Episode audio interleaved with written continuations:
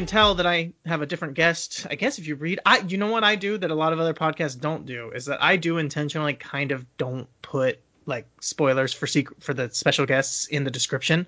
Everyone else always says that. Oh, you read the description, so you already know what's going on. I don't do that, but you know that it's a special guest or it's a special guest co-host or whatever you want to say because I usually say Quentin within five seconds of recording. Um, I just like saying the name. I love Quentin. Um, but tonight I am joined with a special guest, and tonight we are the long distance um oh man i completely forgot what i was going to say either way we are the long distance acquaintances um we could go with that. I was going to say the long distance relationships will kill you, like the Naked Oh. Brothers band Jam of Well, Nickelodeon hey. days gone by. i'll go with that i'll go with that uh, long distance relationships will kill you um it was supposed to be a playoff of your catchphrase uh long time close that was it short term It was supposed to be short term, long distance acquaintances, but instead now it is long distance relationships will kill you.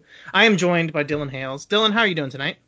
I'm great. I uh, have have gone out of my way to take some of my premium high dollar time and throw it throw it the way of this feed, this this podcast. Literally one of the one of the only uh, podcast wrestling related podcast I actually listen to. I almost listen to no, I, I listen to virtually no wrestling related podcast anymore.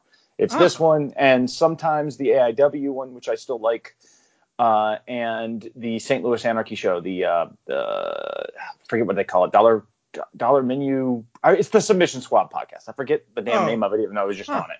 But that's I didn't even it. know that exists, honestly. Yeah, and it's I need good. to check it's that really out. good. Yeah, you did a terrible job plugging your episode because I didn't even I didn't even notice it. Um, no, no, I, I I kid.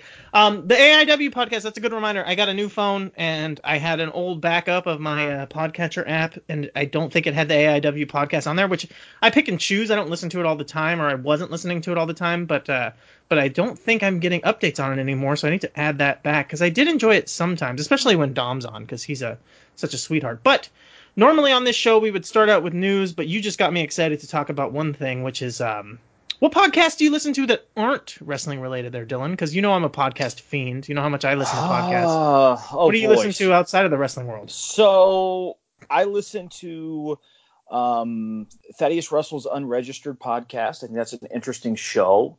Uh, I don't. I often disagree with his takes, but he interviews interesting people. Um, he's a you know a trained historian who's sort of like a dropout agorist now, which is somewhat sympathetic. I'm somewhat sympathetic to ideologically. I listen to the Around the Empire podcast, which is more or less what it sounds like. I listen to uh, the uh, the anti-war um, uh, dot com uh, podcast feed, which well, really it's Scott Horton's show, the Scott Horton show. I listen to that pretty regularly. Uh, let's see, what else do I listen to regularly? Um, Intercepted when it's in season, which is not Not now. always. Yeah. Uh, yeah, uh, Heidi Matthews has a podcast uh, that I listen to. Uh, she's not done a ton of them. For a while, Michael Tracey was releasing podcasts. Um, for a while, I was listening to the Doom podcast with Matt Binder semi regularly. Uh, uh, Free Man Beyond the Wall, which is a kind of a a, a more traditional sort of um, right libertarian podcast. Uh, although I'm sure Mance would not, he'd probably object to that that label. But but it's yeah, you know what? I don't even know if that's fair to say. It, it's but it's it's closer to that than maybe to like left libertarianism. But I listen to that pretty regularly. Um, I listen to Pushback with uh, Aaron Mate pretty regularly. Those are usually short episodes. Sometimes I'll throw on the Fifth Column podcast, even though I disagree with virtually everything they say. Uh, Matt Taibbi's useful idiot. So there's like a there's a whole bunch. Ah, okay. Yeah. Um. God, there's a lot in there that I haven't that I haven't even heard of, and I, as you talked about that, like a right leaning libertarian podcast, I feel like, when the fuck did I give up on like listening to the other side? I guess you know when I completely stopped was when um the Weekly Standard podcast died, or the Weekly Standard in general died, and uh, that's when I, I like I think that was like the last really right podcast that I listened to, and now I'm like, oh, like eh, yeah, I guess yeah, I'm like fuck, I need to get back on that. Um, and actually pay attention to what the other side says instead of just living in the echo chamber. Um, Yeah, that's a pretty very easy. diverse. It's a pretty diverse list I just offered. I, I mean, I listen to Right. the Zero Books feed pretty reg- pretty regularly too. Like that, it's it, that's a pretty wide gamut, and I'm probably leaving off some that are fairly, you know, significant that I just can't think of off the top of my head. So Right.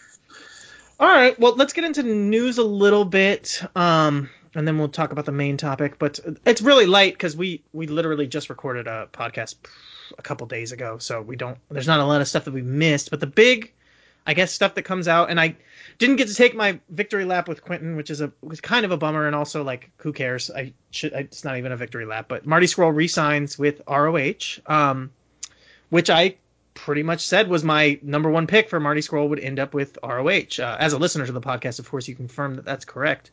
Um, but also not just to be a wrestler, but also to be a co-head booker. Um, working with someone like Delirious, I'm talking to someone who works in booking, works behind the scenes somewhat. What's it like to have somebody in that situation take over again with, or not take over, but now be installed in a position of supposedly co-equal uh, booking with someone like Delirious, who's had his little fiefdom for so long. Um, and also, what's your take on the situation writ large? What's really nice right now is that I can talk to you about this, and luckily, your podcast took a kind of a break on talking about news this week because you did that really cool interview with uh, with Drew Cordeiro. So I got you a little bit fresh on a couple news things to talk about. So, what's your take on the Marty Scurll situation overall?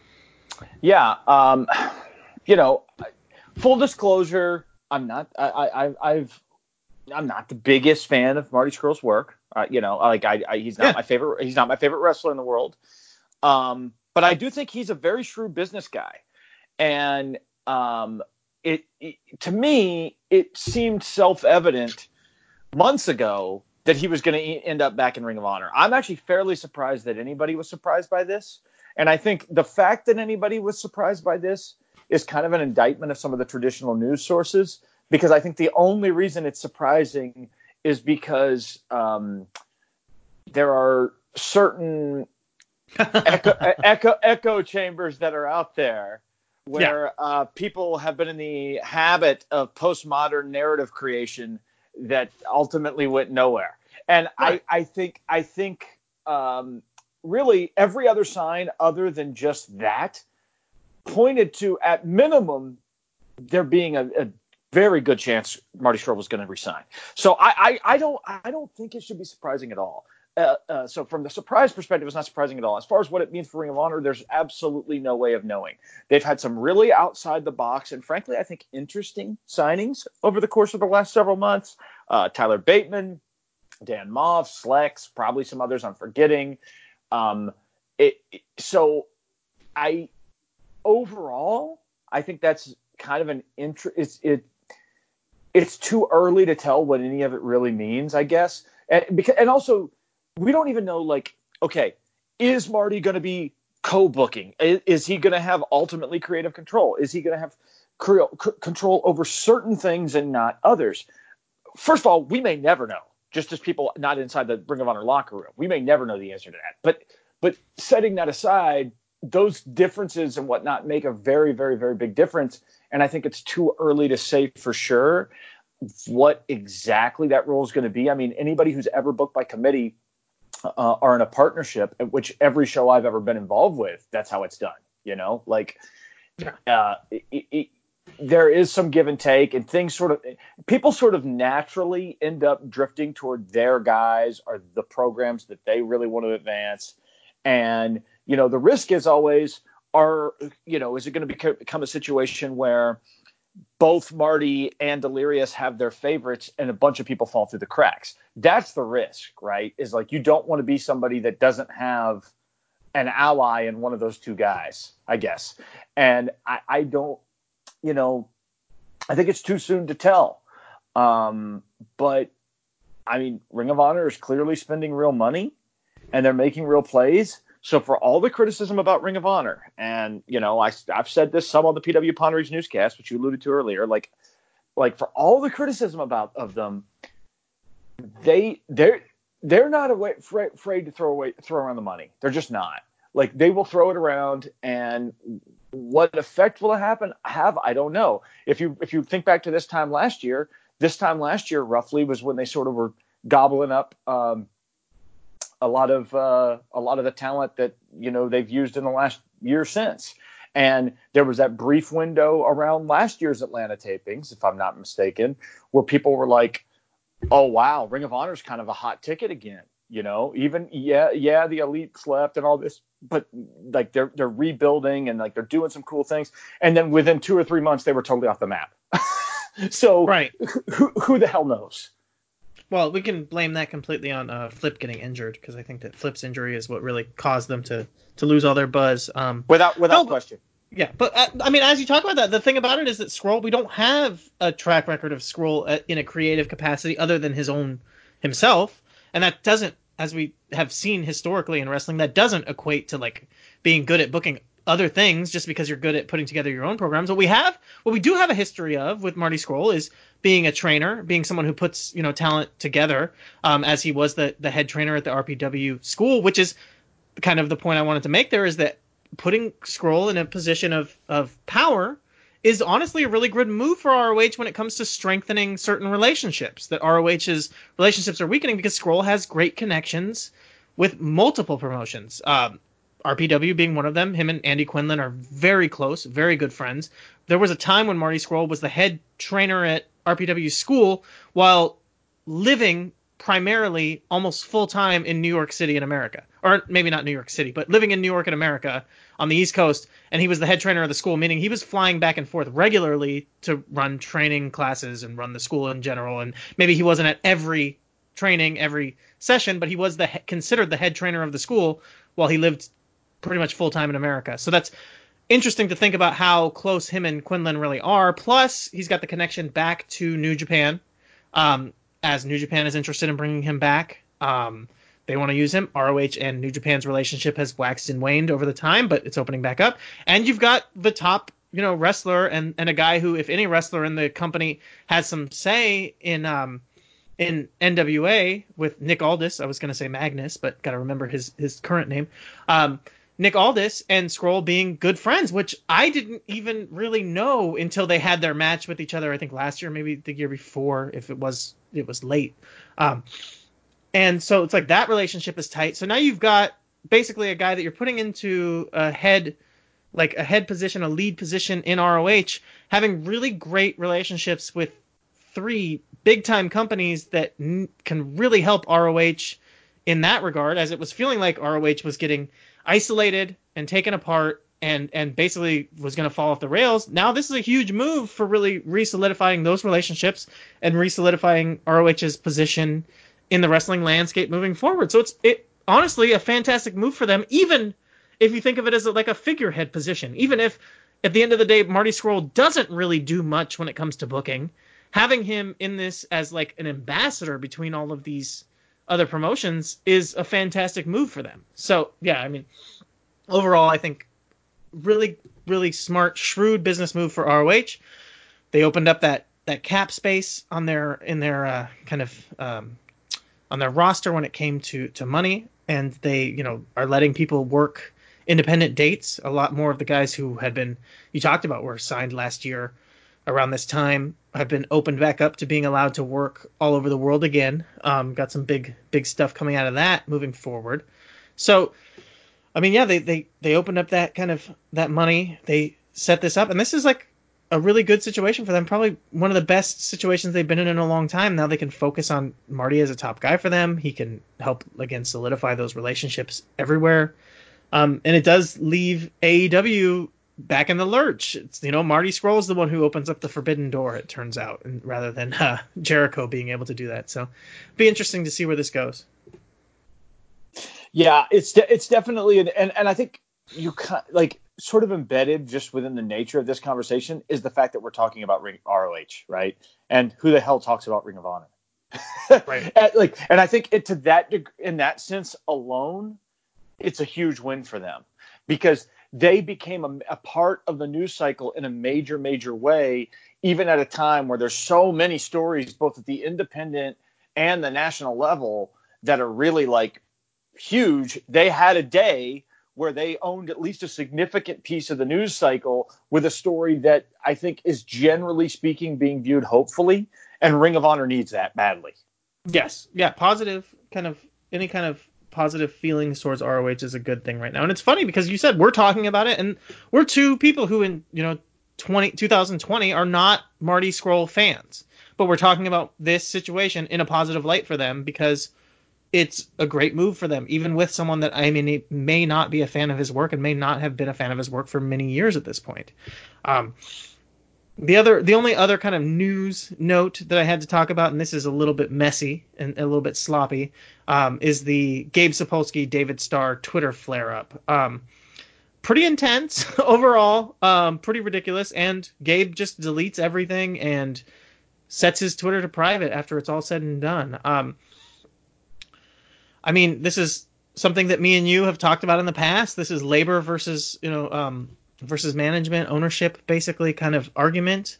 Um, this is some really damning kind of you're not as pure as you say you are, which is true about everyone, really. There's very few people who openly admit to like, you know, the darkest parts of themselves. But overall, this was ridiculous. Um, I don't know if you have much to uh, to add to the to the kind of discourse on this. I mean, I think it was obvious that this was going to happen after the initial exchange. like, Right. I, I, I like, I, that, I guess that would sort of be my comment. I, I again, I, this sounds like I'm just uh, saying that I, I'm the smartest guy and I predict everything because I thought Marty Scurll was going to ringside, reside with Ring of Honor, and then I like, but realistically, I think if you follow the personalities involved and you know anything about both Gabe Sapolsky and David Starr, both of whom are very, very strong-willed and very, very much guys who want to get ahead of the story, if that makes sense. I Yeah. think that's a I think that's a characteristic they both share. I, I think it was inevitable that something like this was going to happen. Um, you know, it, look, I probably shouldn't say more than that. Uh, so Right. I'm not. I, I, I'm not. I'm not going to get too much into the details of it, other than to say that like it's always funny when like when there's a big tri- Twitter thread by that, you know, it like involving any situation like that because it's always fun. Like to me, what's all the the most entertaining part is rarely what's actually said in it. It's rarely whether somebody makes a great point or whether there's some like hypocrisy in it that everybody wants to dunk on or whatever.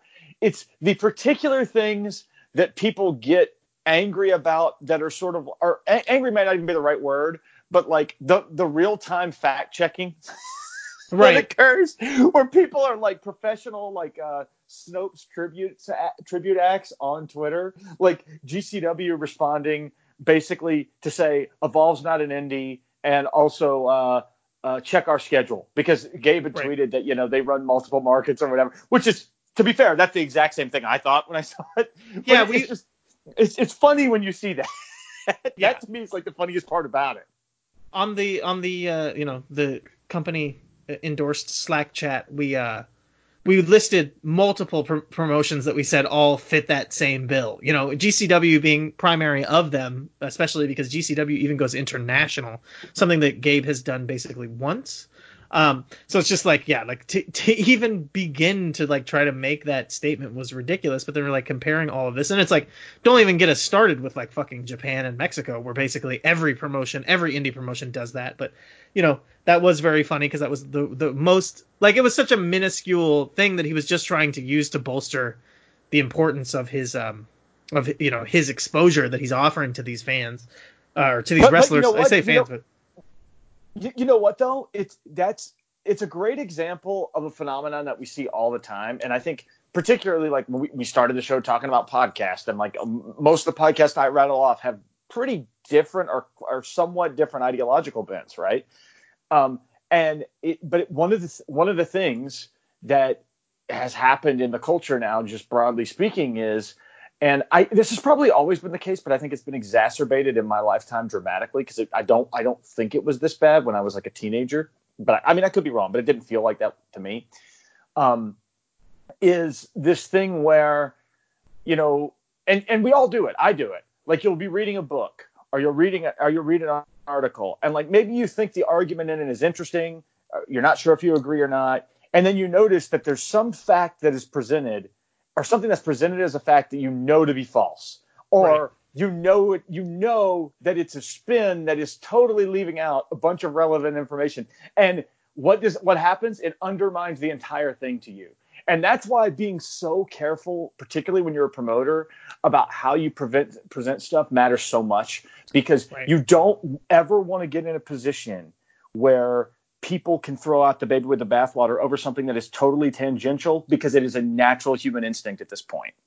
Yeah, no, it's it's that is very true, and I think that, I mean, I don't know that it's not necessarily like exacerbated in the current moment by the fact that like people are able to fact check real time with all of the information that's ever existed in the history of the world, basically, except for I guess what is it like 500 hours of French catch wrestling that's just been unsurfaced. So you know that there is some things out there that are hidden and new. Um, that's a, a shout out to, to Charles and Loss over there at PWO. Um, but uh, but yeah, it's like now it does seem like because people can double check and make sure because sometimes something strikes me and I go like, oh, that's uh you know that's wrong or whatever. But maybe I don't 100% know, but I will. I am inclined to to look it up and just you know Google search it real quick and be like, yeah, what I thought was right was right, and that person is full of shit on that thing. But again, like you said, like you need to be open to the fact that people misspeak all the time. Like lend people the kindness that you wish that people would lend to you when it comes to like understanding and forgiveness when it comes to misspeaking every now and then because we all do it. We all say things that aren't 100% true. I've said things on the podcast that were a little bit off or a little bit wrong. I don't have the best memory in the fucking planet. I don't remember every little detail of every little thing, so sometimes I misspeak, right? That doesn't make everything I say bullshit. You know, like I know that for a fact. You know that for a fact.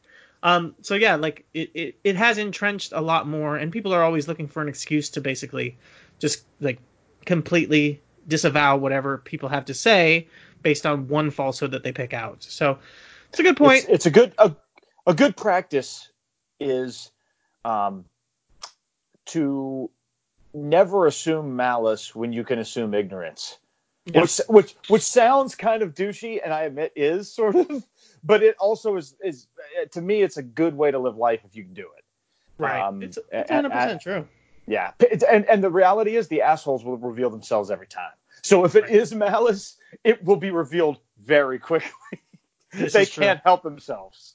No, this is this is very true. Um, is there any? That's all. Like I said, I only had like two news stories. Do you have any news stories that you wanted? You were itching to talk about. Like I said, you host a news podcast, but you didn't really get into it this week. Uh, you know what? Not really. I, I like. I feel like those are sort of like the the big arc stories uh, of the week. I actually listened to uh, uh, you and Quentin's uh, most recent show today, uh, and Okay. you got you you got you guys covered. You know, uh, Tessa Gate better than I could, uh, and and frank, frankly, um, I think. Quentin being a person of color, I think uh, adds a level of insight to that that I'm not going to be able to. So, uh, Right. not that I don't agree with what he says, but you get my point. So Yeah. uh, that that is, you know, that's kind of the other thing that's sort of been looming over the week.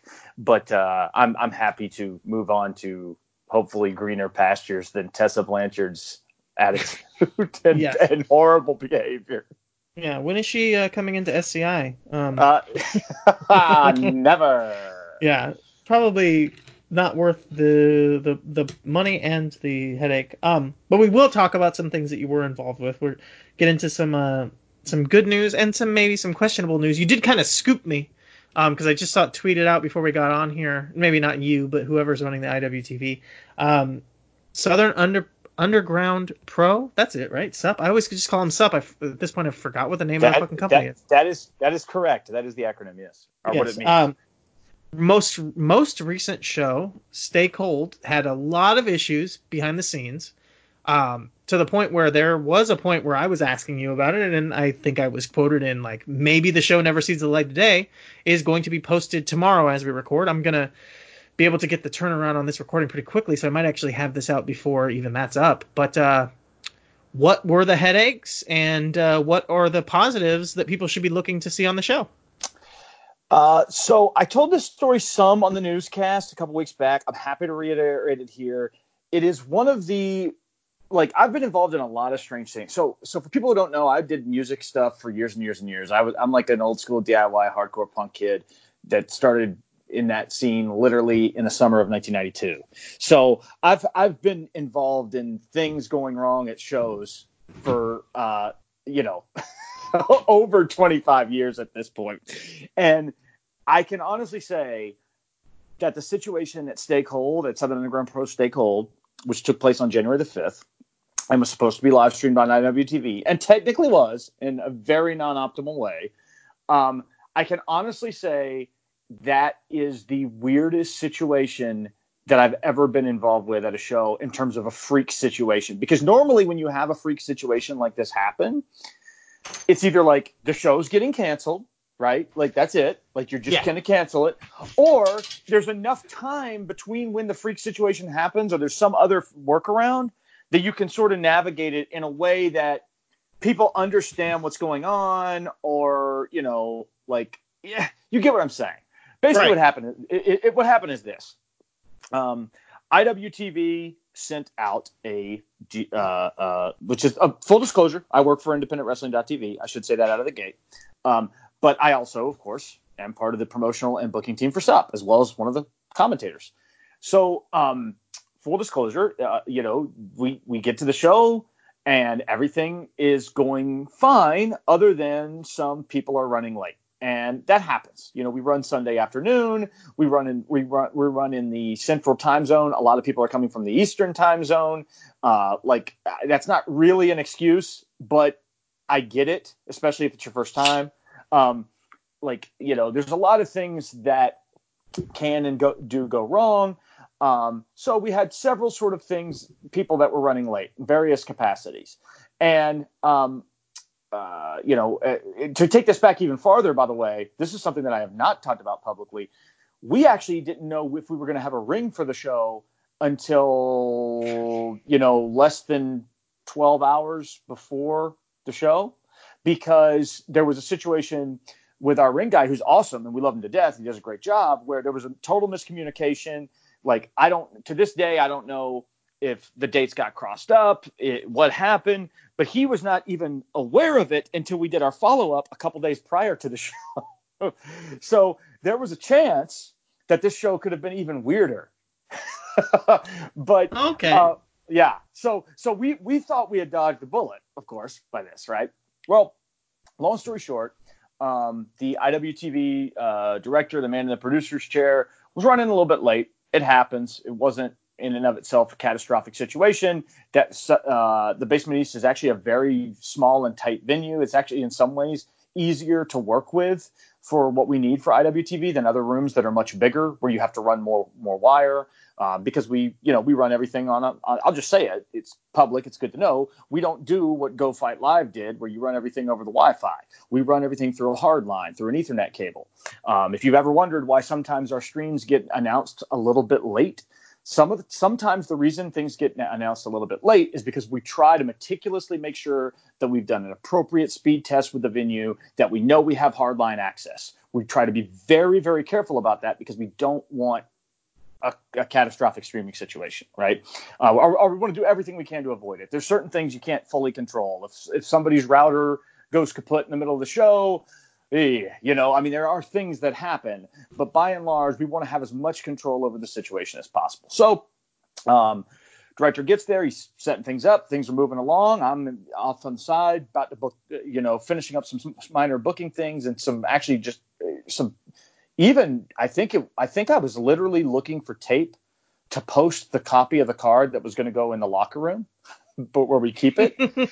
and Jesse starts screaming Righteous Jesse, of course, IWTV VJ, the ring announcer there, very good commentator. He starts he starts screaming, Dylan, Dylan, Dylan, and I'm like, oh god, because the first thing I think is somebody got hurt in the ring because you always worry about that, right? Like especially after what happened with Luchasaurus, you know, recently before an AEW show, like that always enters your head is, oh my god, what happens if you know, you, you it's just it's instinctual. I come running out and I find out that there's like a medical emergency that is a true emergency that can I, I, and I won't say what it is because I don't want to cause any embarrassment. Um, and I you know there are parties involved in this that don't need to be it like it it just it doesn't need to be elevated any more than that. But there was a medical. Yeah, it's a private that, citizen. It doesn't. It's his business is not everyone's. Correct. So there's a medical emergency, and our direct like it involves our director, right? It involves like the person who's there to direct the show. Now, keep in mind, this is five minutes before doors are supposed to open. doors open at 1.30. And, you know, everything's more or less in place, but there had been some some seemingly small things that weren't done yet for the production that normally would necess- would, wouldn't have been an issue. But A, when you don't have the director there, it's an issue. And B, it's also an issue because we had just gotten some new equipment as part of our uh, IWTV's new uh, merger with Smart Mark Video we just gotten some new equipment, uh, including two really new state of the art cameras. And um, part of the issue, which we would later discover, was there that those two cameras had not been added into the live editing software. Um, that was one of the things that had not been done yet. so we we there was no but there there like every, the situation was so hectic that people weren't even thinking that. It was just like you get to the hospital let's figure out what we're going to do. So we pushed back doors for 10 minutes and um, at about 140 we opened the doors and time's going on and jay rose is there he's stepping up he also is an iwtv employee uh, along with myself and he's stepping up because i'm not the biggest technical guy in the world there's small things i can do I, I mean I could have run the switch if I absolutely had to once everything was up. But uh, you know, realistically, there there are limitations, right? What I do for the company is a lot different than what a director does for the company. It's not even close. Um, and same thing with Jay Rose. So um, there was a period about you know if you if you were watching the show live or trying to watch the show live, you know that the show started 10 or 15 minutes late. And we were still trying to make a decision at that point.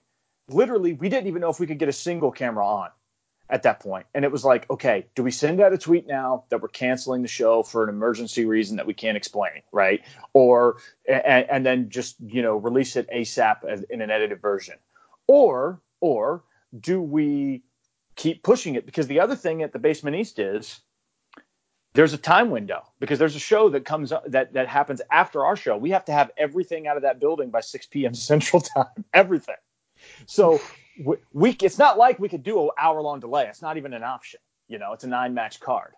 So time's going on. Literally at about 210, maybe two. I think it was 207 or 208 actually. One of the cameras pops up, and we're like, okay, we can at least do a hard cam shoot. It's not going to be great, but it's something. We're about to get ready to go, and then we realize the commentary is not working, and we have no clue why.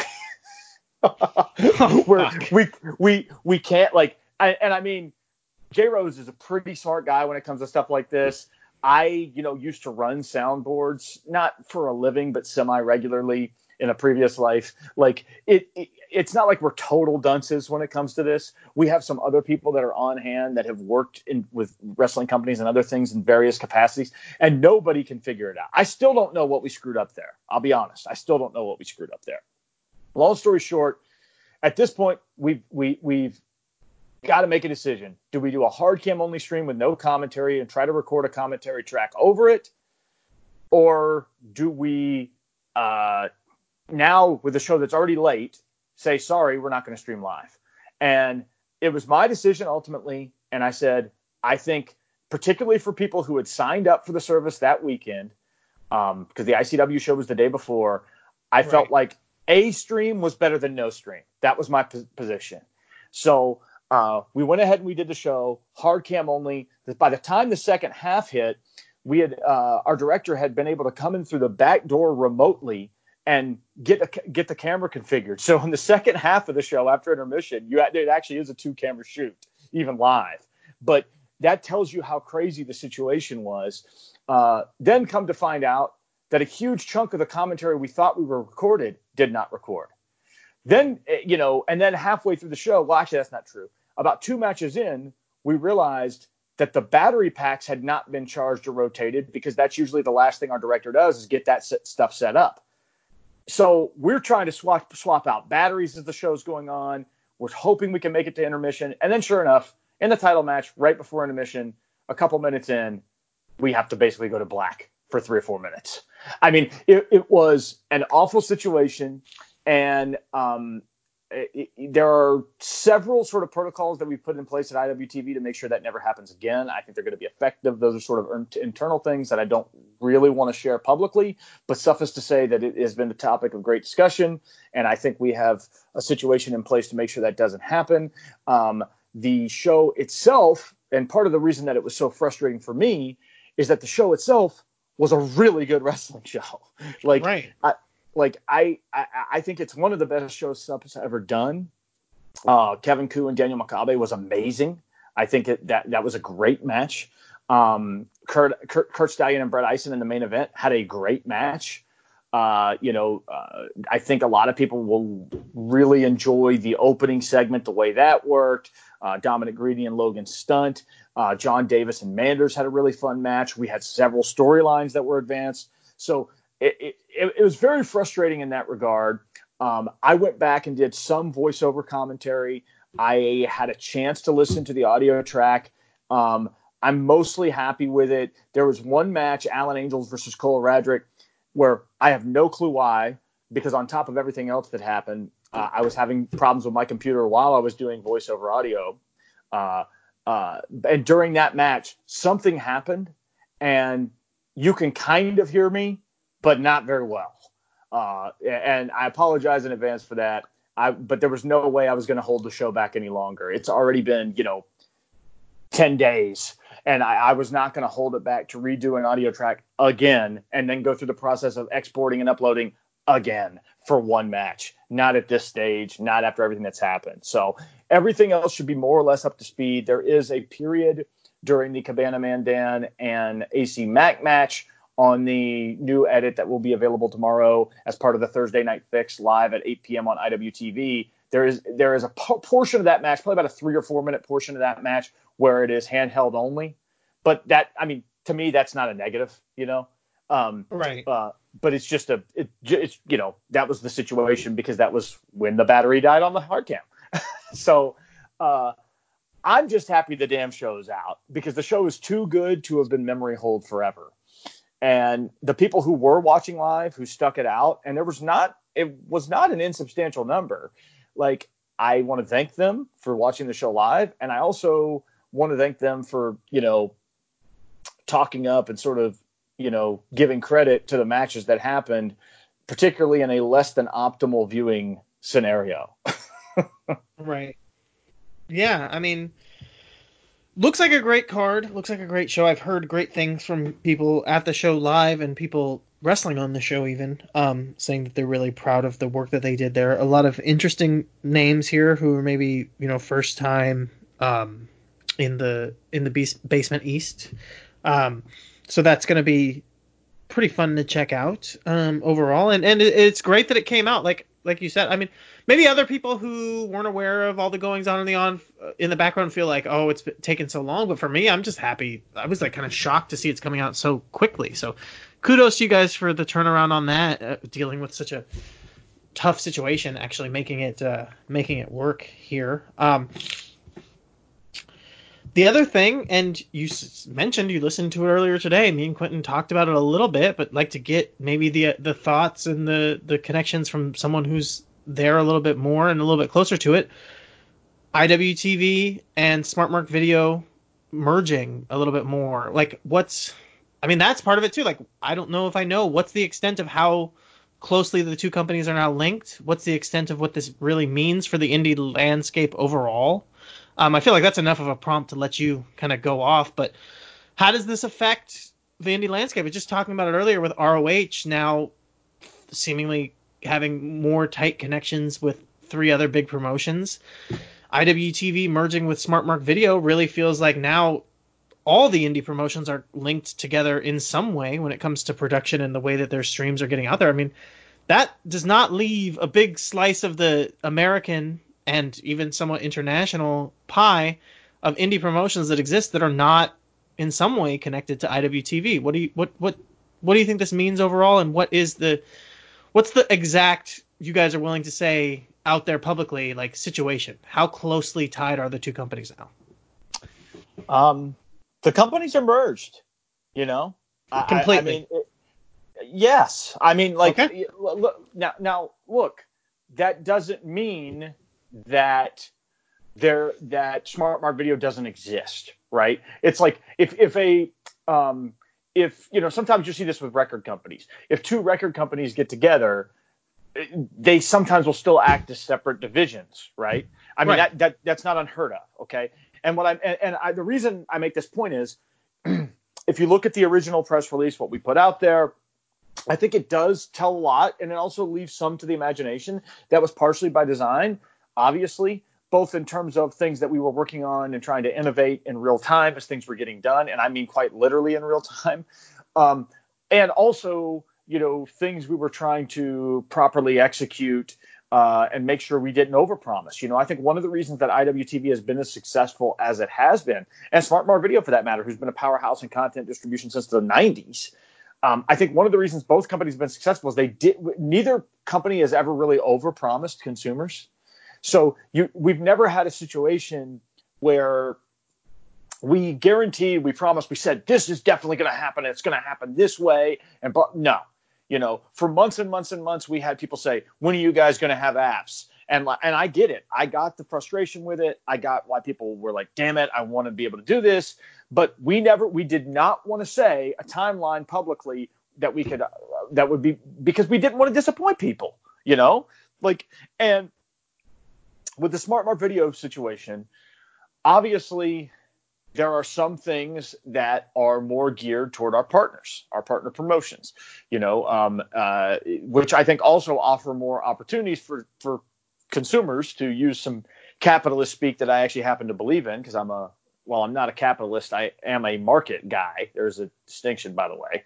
Um, but uh, you know, the things like if you're a part of Smart Mark Video or if you're part of IWTV now and you want to have MP4 downloads, you want to do Blu-ray and DVD, you want to go that route, you have an in-house team that is the best in the business basically and always has been that is right there for you to work with, right? Now, obviously in theory that's geared toward consumers, but it's also very much geared toward partner promotions. Let's just be realistic. It's more options, it's more ways to distribute your content, et cetera, et cetera, et cetera.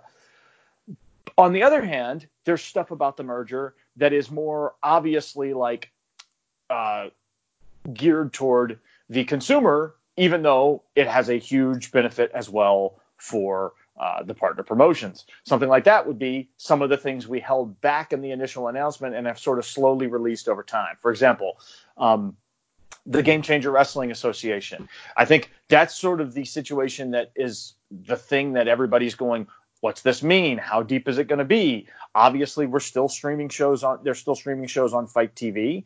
Obviously, FITE TV. Those shows are produced um, uh, by SmartMark Video Live. SmartMark Video is a part of us.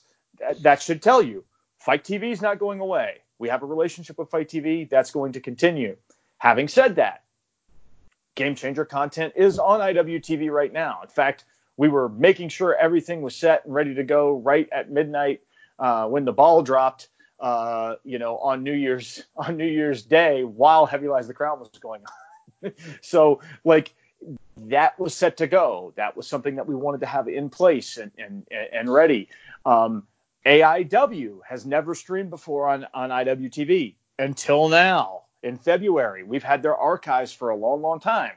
Will they still be doing FITE streams as well? Absolutely. Are you going to see some IWTV streams from AIW are with, with AIW? Well, obviously so, because the first one's in February. Um, you know, uh, H2O, they've been another sort of stalwart of SmartMark video exclusivity. We've got some H2O content on the service now. Um, again, this is it, it, it is it's a situation where I, I do not want to be put in a position to overpromise. But I think if you followed IWTV and you see how IWTV has grown and you see what we have done, what our track record is, um, and I yes, I get it. This is a commercial right now, but it's also it's also I believe it's true, and I'm more than welcome to answer any criticism you have of it, Tim.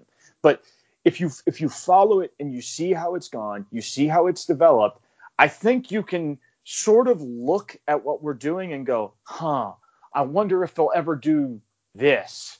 And the answer to that question is we're probably working to try to do it even if we haven't announced it yet. So, you know, like multicasting is a great example. People ask, like, for a year or longer, why can't you run two streams at the same time? Well, we did this week. You know, yeah. like I mean, now granted, the St. Louis Anarchy stream was not ideal, and that was because of internet issues in the building. It absolutely was. Uh, but we were able to successfully stream two shows at the same time. Now the wheels start turning. Now you start to see about other options that might be available in the near future. So realistically, um, I think what it means is that you're going to see an increase in the quality of production for live events you're going to see more content on IWTV that might have seemed like it wasn't uh, going to be on IWTV. We've already seen that, frankly, with the Game Changer archives, the H2 archives, and an AIW live stream planned, um, real time IWA Mid South shows, things like that. So, and you're probably going to see some stuff that is completely unexpected because things like one thing about working at IWTV, it's extremely dynamic and there are big things that you know happen. This i get that this sounds like bullshit you know i get it. But there are big things that happen and plans and things that we're working on literally every day. That is not an exaggeration. Literally every day there is a project that we are working on that i would consider and i think most people who listen to this show and most independent wrestling fans would, conti- would consider a big project. There is never not a big project in the works. Um, and that's the goal is to just keep that momentum going. And the smart mark video relationship, I think, makes it, you know, that much easier. Yeah, I mean, you guys are very ambitious, and you talked about it in the idea of not over delivering. And I mean, you said like, oh, you'd be open to hearing criticism. I have very little criticism for the company. There was obviously some unpleasantness early on with one of the former members of the, you know, the staff and maybe a founding member of the team, whatever that kind of has all been talked about and dealt with. There's no reason to even rehash it, but I just mention it so that people listening don't go, "Hey, you should, you know, make sure that you give criticism." But one thing that I would criticize you guys with, and you talked about it not overpromising, is that I feel like stuff just fucking happens and I don't know. like I don't feel like you guys necessarily give yourself enough lead time to announce things and put stuff out here. I mean, this the Smart Mark video thing, the GCW stuff, it's like boom, hey, this is what's happening, and then bam, everything hits the surface, and that's great in a lot of ways. But it's like I think if you blink, you miss it, and that's like the only issue with IWTV is that if you guys could just get something out there a little bit more, so that everyone you can like saturate the market just slightly more, so everyone knows what the fuck is going on. Because there's companies, promotions, all this stuff that join up with you guys, all, and streams and everything that's happening, and I don't no, I just there's so much going on. You're bombarded with so much content. There's everything everywhere. On top of if people who actually still pay attention to WWE at this point, which seems ludicrous to me, honestly, that anyone would.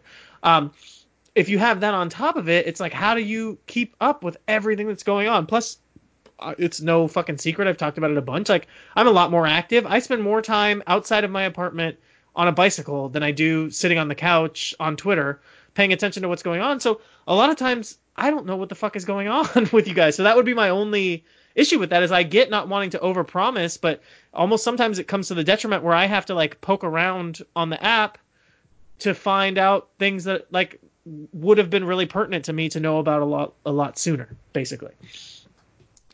I think there's I think there's some fairness to that. I mean, obviously we've tried to time certain announcements for maximum effect, right? Like one thing we've been trying to do is sort of slowly release some of the more interesting announcements and things over the course of this this first period here. So we want like Heavy Lies the Crown's a big show, New Year's Eve is a big day. That's when we announced the merger, uh, and, I, and I think that was obviously a pretty big news story. Um, we wanted to be able to carry over the momentum. So that's where we went. That's that. That's where we went with GCW. That's where we went with the AIW announcement. Of course, subsequently, you know, on, on the multicast thing, um, that that was a last. We, to be honest with you, um, that was something we worked very, very hard out to roll out. We knew it was going to be a beta test. We knew it was going to be less than ideal. I actually think it worked very well, but it, that was something that we maybe could have announced a little bit sooner. But we were we de- that was it really came down to the wire and we didn't want to announce something we couldn't execute so Right. um, there there are there are situations like that and i do think that in 2020 one of the goals is to be a little bit more um, organized and consistent with the announcement uh, the announcements and the promotions that we're making both for our partners and just in general to improve the service. So um, whereas before sometimes we would make improvements or do little things we wouldn't even know them at all like they, like like somebody might discover them and be like oh these they did this you know? Um, that those days are probably done. I think i think we're uh, you know just in general um, there's going to be a, a bigger focus like one small thing but it's something that i try to do is i'm going to try to get a preview up for every live stream we do this year. So I've actually got a West Coast uh, Pro Wrestling preview up because they debut uh, live on the service on Friday. Oh, wow. Um, uh, I didn't so I see. I didn't even know about Yeah, that. And that's a company yeah. that I pay attention to. yeah, yeah. So they we actually have their December show up right now on VOD. It just I just released it a couple hours ago today, um, and their show Friday will be live. Uh, that's I believe 7 p.m. Pacific time, 10 p.m. Eastern is the time on that. show. Show's called 17 Reasons. Uh, I've got a preview of that that dropped today, and you know if you go to the IWTV site, it'll be there. We'll also be pumping those out on social media more. You know, if you're on our mail list, you'll get them, things like that. So I do want to be more consistent with that. Um, there's some other things that we want to be a little bit more consistent about, some of which we're kind of holding back. One of which is that Thursday night, uh, the Thursday night fix concept. You know, we kind of owned Thursday night when when uh, Uncharted Territory was running. And with Uncharted Territory on a break right now, we don't want to cede that just to whoever. So we're going to continue doing something at 8 p.m. every Thursday night. This week it happens to be the actual correctly edited Southern Underground Pro Show, right? But it could be something different. Um, and you know, I, I'm I'm pretty excited about it. I, I think there's some other things and some other kind of ideas we have in the toolkit that we're gonna unveil, uh, and I think they're they're gonna continue to elevate the game. I really do. I, I'm I'm very proud to work for IWTV. It's very much the vision that I've always wanted. Anybody who's known me and followed the long arc of my wrestling geekdom knows that this is very much a Dylan Hales' passion project, even though I am being paid for it. Um, it's very much what I want to do, and it's very, very gratifying too because my shows are on the service. The shows I'm involved, I shouldn't say my shows, but the shows I'm involved with, and they do very well too. You know, it's cool. Like this is going to be very gratuitous, but like, um, and I don't mind sharing this because Matt Griffin, the promoter, has been very public about this. But the action show, the most recent action show, just dropped uh, about 27 or 28 hours, 20, maybe 30 hours ago on the service as we record this, and it did astro- it's done astronomical numbers. Like it is it is shattered our previous viewing records for first day uh, action wrestling content, and that's something Matt's publicly said, so I have no problem saying it here on the show. But like how cool is that? This show that almost another show that almost was doomed. By the way, we lost the venue the day before, had to redo the entire thing after business after business operating hours had closed on Friday night. Um, terrible weather coming through the Atlanta area. Show gets thrown together. Like we don't lose any talent. We have the biggest crowd we've ever had in that building. Our turnaround time on the VOD is excellent, and it does the bi- biggest numbers it's ever done on IWTV by far. so Nice. like I can't I, I can't not be happy about that. Um, but yeah, like And, but, I mean, but an action show not missing talent, not having talent pull out is like already huge. uh, you're not kidding, especially on this show where there's every reason for it to happen. You know, like we had a we had a St. Louis car that was driving literally through tornadoes, and and you, you know the the original venue canceled us because of weather stuff. So that tells you how serious the situation was, and you know, but I mean, without IWTV, like this would be a miracle story that would be interesting, but it wouldn't be a show anybody could watch. You know, like in the old Yeah. days, may, maybe this gets thrown up on YouTube, maybe. God knows it's probably not pro shot. and probably doesn't have commentary. Now it's a pro shot show with commentary. It's available a couple days after it, it happens. You know, like Yeah. that's that's amazing. Yeah, you say commentary. It's not just commentary. Action Wrestling has two of the best commentators in the business, primarily. So I mean, shit. It's not just not just any commentary. It's great commentary. It's shot Eh, super we're- well. We're okay. Yeah, but uh, yeah, I mean, there's there's a lot, and there's a lot that I meant to even mention. You talked about anyone who's followed you and seeing that this is a a passion project, and you talked about not being a uh, a capitalist, but maybe into the market. You are a trademark, as people know. Uh, you're you're one of the trademarks, so I have to get that out there. Um, so IWTV teaming up with SmartMark Video, the, the juggernaut of streaming content, um, and the big debate and the big thing that's happening WrestleMania weekend. You got the collective, you've got WrestleMania weekend in general. Not just specifically what does IWTV, what's your guys' hand in everything for the big WrestleMania weekend stuff, but like just Dylan the wrestling fan, what do you think about the controversy, everything that's going on with just the oversaturation, the the theme shows, not enough talent, everything that's going on WrestleMania weekend, and just getting inundated with content when it comes to stuff to watch. Like, how are you guys feeling? How are you? How does IWTV feeling gearing up for WrestleMania weekend? How's Dylan, the wrestling fan, feeling gearing up for WrestleMania weekend? So, as an employee of the company, I'm really excited. I, I can't talk about what exactly we're going to be doing, what our role is, anything like that. Like, some of that stuff has to be held back for right now, unfortunately. But, I, I mean, how could I not be excited? A bunch of our partners are doing big things on a big stage.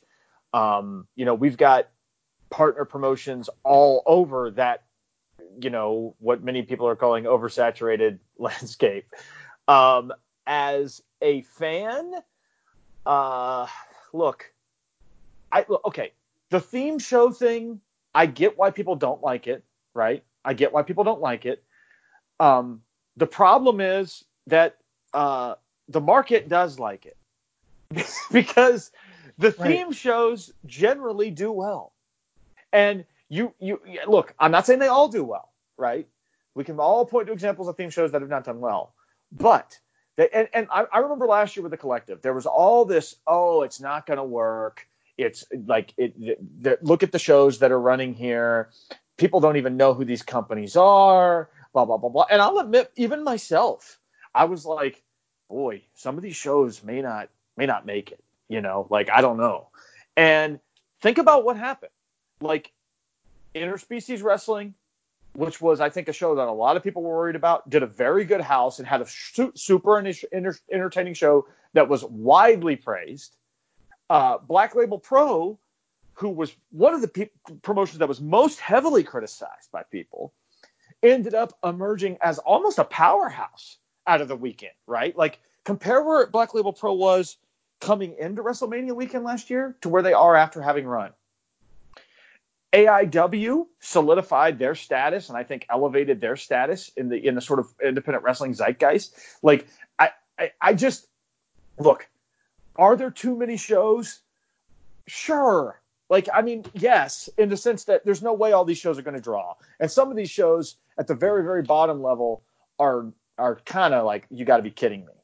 On the other hand, am I happy that shows like Primetime uh, Pro Wrestling and Prestige Wrestling are running shows WrestleMania weekend? Yes, I am. If if it, like I, I and I, how will those shows do? I have no earthly idea. I have no earthly idea how those shows are going to do. It is a risk. There's no question about it. But I mean, people. I'll, I'll give you an example. People said Pizza Party was crazy to be running this year. That was a very very common thing that I heard. Is Pizza Party's crazy? They shouldn't be running. This was sort of the, the scuttlebutt behind the scenes. Um, I'm not going to name names. uh, more with fans than than people in the business, but some people in the business as well. And look, I don't. I, I Dan's a friend of mine. I don't know what numbers they've done in terms of ticket sales per se, but look at the lineup Pizza Party has and tell me that you're not you don't think the weekend is better because that show ha- is happening. I mean that that is a the publicly announced lineup for that show is incredible. It is absolutely stacked. Like it, and I, I I can't imagine being against the idea of that that that card. it just it blows my mind that it, like and again, I'm not saying that people are specifically singling them out now, but they sure were before the card got announced. So I, I'm I'm very um the chips are going to fall where they may, right? That's the way this works. And there are going to be winners and there are going to be losers. And um, ideally, there's tons of winners and the losers are basically the shit shows that did it to themselves. That's what, uh, you know. But I, look, how can you be mad? I, I get it. Maybe the, the Warhorse uh, Danhausen WrestleMania show isn't for everybody, but it's for a lot of people. A lot of people are going to love that fucking show and it's a show that has Daniel Makabe versus Nick Gage on it. That's which means I was gonna say. Yeah, I was gonna point that out. Which means a lot of people who maybe instinctively were like, I don't know about the gimmick thing. I don't know if it's for me. Guess what? Those people are looking at that match announcement, and I think they're having second thoughts. This, these, these shows, I think, I, I know some of the matches that haven't been announced for certain shows. I know some other things that haven't been announced it's going to be a very very special weekend. I am very very very very very excited for. It. Actually, you know what? I'll break some news, Tim. Too. I've Let's actually not I've not publicly said this. I'm doing commentary for Pizza Party, so I, I, I admit that I do have a little bit of uh, bias there. But the reason I'm doing commentary for Pizza Party is because the card kicks ass and I want to do right. it. So like, um, believe me, as an IWTV employee, I'd have plenty other stuff to do. But I want to call that show, and Dan is gracious enough to have me, so I am going to be call- calling that show. So I haven't yes. announced it even on social media yet, but I, I, I will probably later this week, and I'm super super excited for it. Yeah, and I mean, you talked about it. It's a good show, and I, I, I won't go on record with specific numbers, but uh, you know, we're both friendly. We're both friends with the the top brass over there at Pizza Party, and I'll just say that nearly like two and a half months out from the show, the pre-sale tickets are doing pretty good. So to say that they're crazy for running or whatever that people are saying, they're doing all right. I think they're going to end up doing okay, and you know, I think they'll end up selling a good amount of tickets, and they are going to have now. You just put it out there, you on commentary. Um, unfortunately, not going to have the commentary partner I think you were hoping for uh, there on the day. Unfortunately. But uh, he's got we'll he's got something important going on, so we'll allow it. Yeah, it's. I mean, sometimes sometimes some things take precedent, I guess. Um, but yeah, I mean, big time stuff. You talked about it. Me and you both have talked in depth in the past about our feelings about economic things and and you know unfortunately this is the way the system works the market dictates what's allowable and what makes sense if it was up to me we would nationalize professional wrestling. It wouldn't be, you know, a, a, capitalist endeavor at all. It would be subsidized as it as it should be as an art form that enriches society as a whole, and the government would would be paying for it. So we wouldn't be based around what people are willing to pay for. It would be, uh, you know, based around the quality of the uh, the artistic endeavors that were being performed. But that's not the world we live in. So we have to just deal with the fact that the market dictates that all of these insane amount of shows are supported because until a company loses their ass WrestleMania weekend running a show, they're going to keep doing it, right? I mean, if everyone makes money, you know, you or, know what? Yeah. They're going to keep doing it even if they do lose their ass. I mean, like that's the thing. Every year there's a few shows that don't succeed, and every year there's a few shows that really don't succeed. And does and every year we go through this, and we have people who say, "Oh, it's too many shows," blah blah blah. Look, you don't there's no moral obligation to watch any of the shows let alone all of them so i, I don't even understand the argument just from that perspective but set, set aside that for a second. Set, completely set that aside.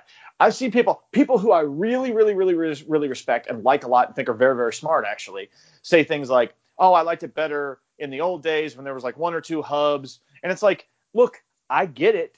I get it. Like you know if you're if you're sort of of the opinion that it, you know part of it was just the era of talent then too. I think, uh, uh, even though I don't subscribe to the theory that the indie talent is lower than ever. In fact, I think that it's, it's the exact opposite is true. I actually think there's far Yeah. more indie talent than there's ever been. It's just that there were sort of like all time legendary figures that aren't around anymore. It's like, you know, there's only one Matt Riddle, there's only one Chris Hero, but whatever. Like the, you know, the shift, the way the way things are broken down, it's like, I get that argument. I understand it to a degree, and just in terms of like the ease of use, right? Like, oh, you know, I will just go to this hub and watch these guys. Yes, okay. And I get that it's not it, like if you're a list making type, of which both me and you are, it is a little bit annoying, like to the sort of obsessive compulsive wrestling nerd in us, that like you you it's harder to track who an MVP of WrestleMania weekend is on the Indies now because Right. guys are working all these different shows and like I get it. I get all of that.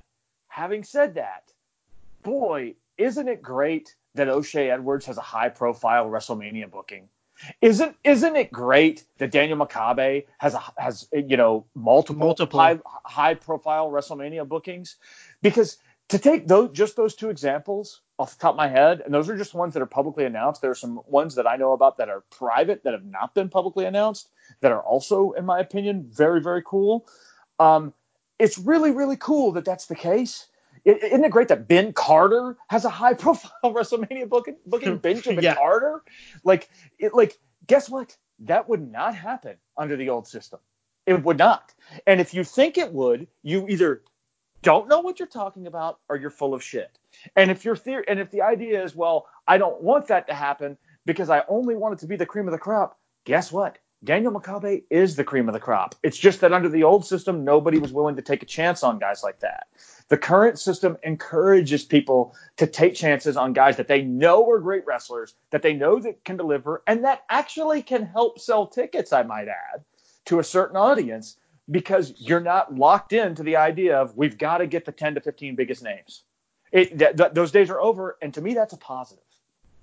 Yeah, I mean that's a good point, and you talked about it, but you know the legends of tomorrow are the nobodies of today. So to just say like there's there's not that same talent or whatever, it's like they are there. You just don't know who they are yet. You know, maybe me and you, unfortunately, you talked about it, but uh, compulsive, ridiculous wrestling nerds, we know who they are, but a lot of people don't. And to my kind of joking point earlier about having the government subsidize wrestling, like WrestleMania weekend is kind of that in a in a lot of ways. These smaller shows get to really be subsidized in the drawing aspect of the fact that a lot of people are going to be in town for WrestleMania, so they can take a chance on a Daniel Makabe, on an O'Shea Edwards, on a Benjamin Carter, guys who deserve that spot, but from a business standpoint are probably not worth.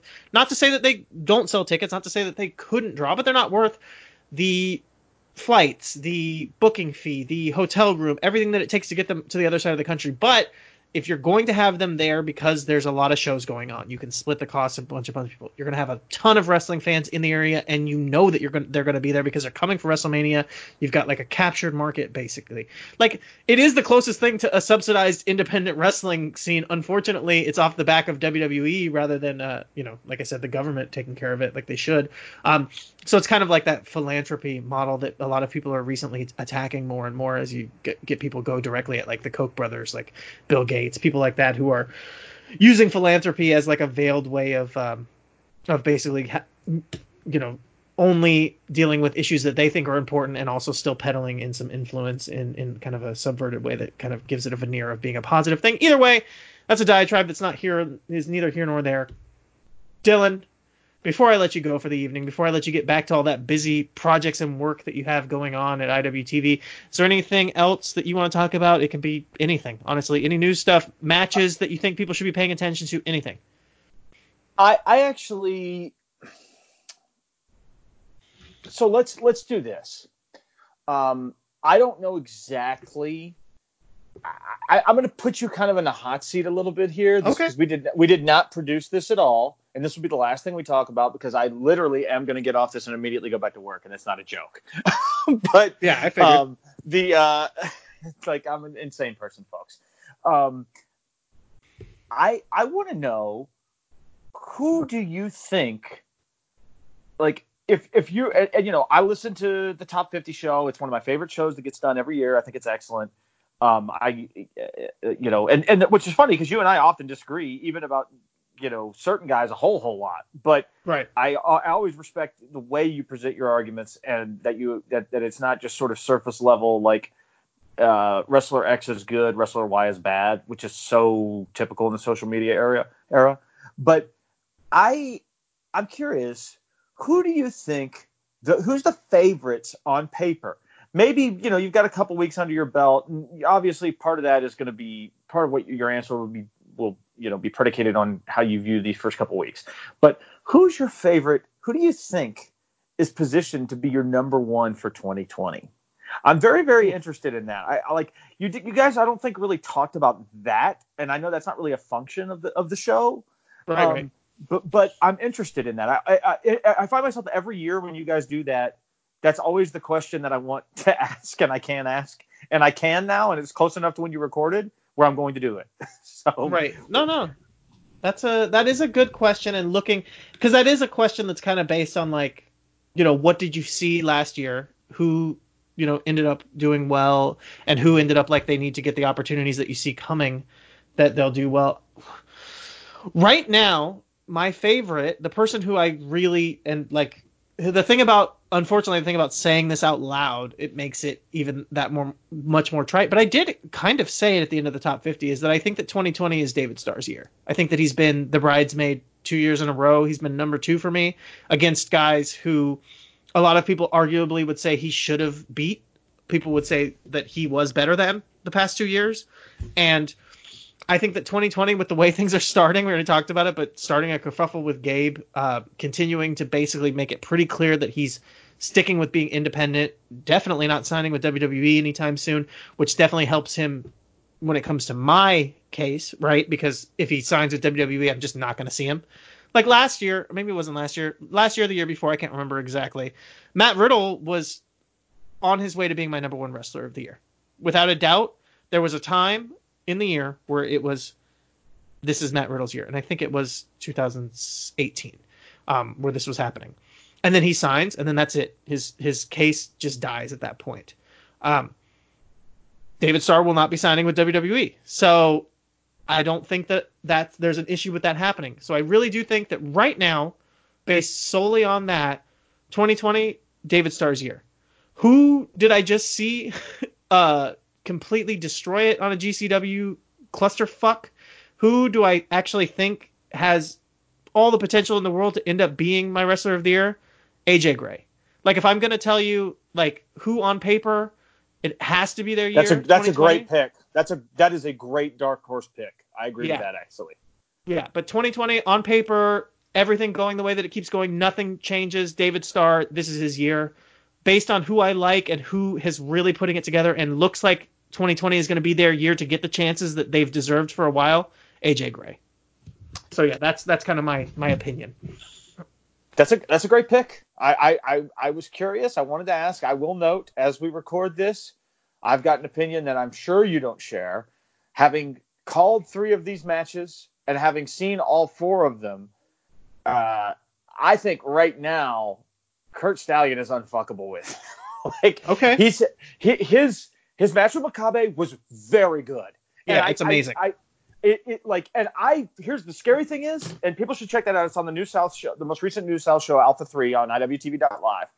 I I legitimately think that they've got a better match in them. Like it, it like I, it was over, and I was like, holy shit, that's great. They can do even better. Like it, like, and I when I got to the building, they the, the New South guys, I wasn't really supposed to do anything on the show because I was actually live tweeting the ICW New York show that night from the building.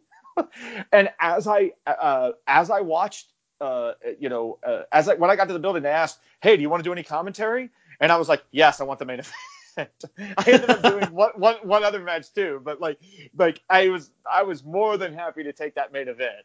Um, and I, I, that was my me selfishly uh, using my clout uh, for that solely, the li- little clout that I have. Uh, but Stallion then had that match with Brett Ison, which I thought was a tremendous Clash of the Titan style match that totally felt like a huge moment in the Basement East. Um, Then he wrestled Gary Jay at St. Louis Anarchy, uh, at Gateway to Anarchy, and had one of the best St. Louis Anarchy matches I've ever seen. Uh, it was the best match on a show with Jeremy Wyatt versus Nick Gage, which is saying a lot because if you know me, you know that I really like Jeremy Wyatt and Nick Gage. And Curt Stallion and Gary Jay was definitely the best match on that show. Uh, there were people who go to every Anarchy show who said it was the best Anarchy match they've ever seen. On paper, I'm not sure that I've seen a better one. I mean, I, I like off the top of my head. Uh, and then the very next day, he was part of that crew that drove through to action and he wrestled Bobby Flaco. And Bobby Flaco is a guy that you and Pete used to talk about a lot when you do the action reviews. Um, as a guy who, you know, obviously had some ability and had some skill, but really hadn't put it all the way together, right? I think that's a fair characterization. Like, yeah, I think Yeah, both of you, on. you sort of saw him as a guy who had some potential, but maybe he didn't quite know who he was. And for the record, those criticisms were things that I sort of have shared with Bobby. And Stallion and Bobby are friends. They've wanted to work each other for a while. I knew they would bring it in that match. Legitimately, Timothy, this is one of the best matches Action's ever had. Like it, like it is probably at worst my third favorite ma- action match ever, and it might be my favorite. Um, and it is a guy and Curt Stallion on top of his game, bringing a young talent with potential up to his level, and it it doesn't feel like one of those matches where you know a guy is just totally carrying a guy. It feels more like he is over the course of the match forcing this kid who has potential, who has something that he sees something in personally. He is forcing him to be a great wrestler, and it is amazing to watch. Uh, so I, I know you and I have not traditionally seen that eye on, Sta- eye on Stallion, but I would implore you and everybody listening to watch those matches, and especially Stallion versus Flaco, because in all those other matches, you could make the argument of, oh, well, it's the moment, or it's the building where they're wrestling, or well, Makabe is tremendous. Of course, he's going to have a good match with him. Okay, I'm not saying Bobby Flaco is bad at all. In fact, I'm, I'm really high on Bobby Flaco, especially after this match because he truly stepped up. But nobody is going to think that Curt Stallion versus Bobby Flaco with no angle and nothing behind it on a random action show should be as good as it is, and yet it is. So everybody watch that match. Yes, and and we've had our disagreements. We talked even in private a little bit about kind of where I'm at currently with Stallion, and I don't want to get into diatribes talking about him too much here because I do want to uh, let you get going. So the floor is yours for plugs, things that you you know that kind of was plugs, letting you just talk about with whatever you want to talk about before we finish the show. But that's a little bit more substantial. I'll let you finish it out with the the bubblegum plugs, the you know follow me here, look out for this kind of stuff. I will keep it very succinct, and I will say this: go to independentwrestling.tv and subscribe if you haven't. Not because I work there, although that's cool because I like to live, but because there's literally constantly good wrestling shows going on. This weekend, West Coast Pro Wrestling um, has their big stream on Friday night, and then on Saturday afternoon, uh, Black Label Pro's first show of the year.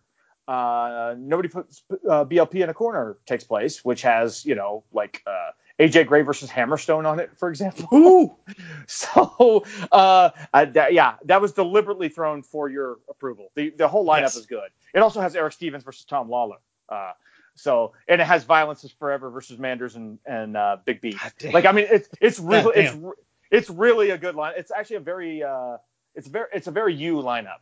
yes. This is a good weekend to subscribe if you haven't, folks. Um, so go do that, and you can follow me on Twitter at Dylan Waco. That's D Y L A N W A C O. From there, you'll constantly see retweets of me talking about everything else we've talked about on the show. So I will save those plugs for you, hopefully following me on Twitter if you're not already.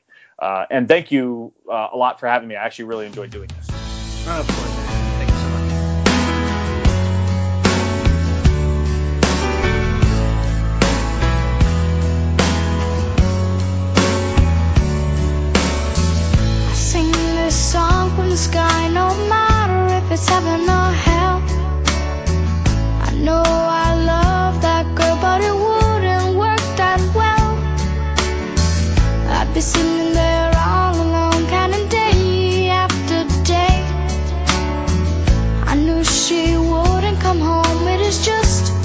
that way.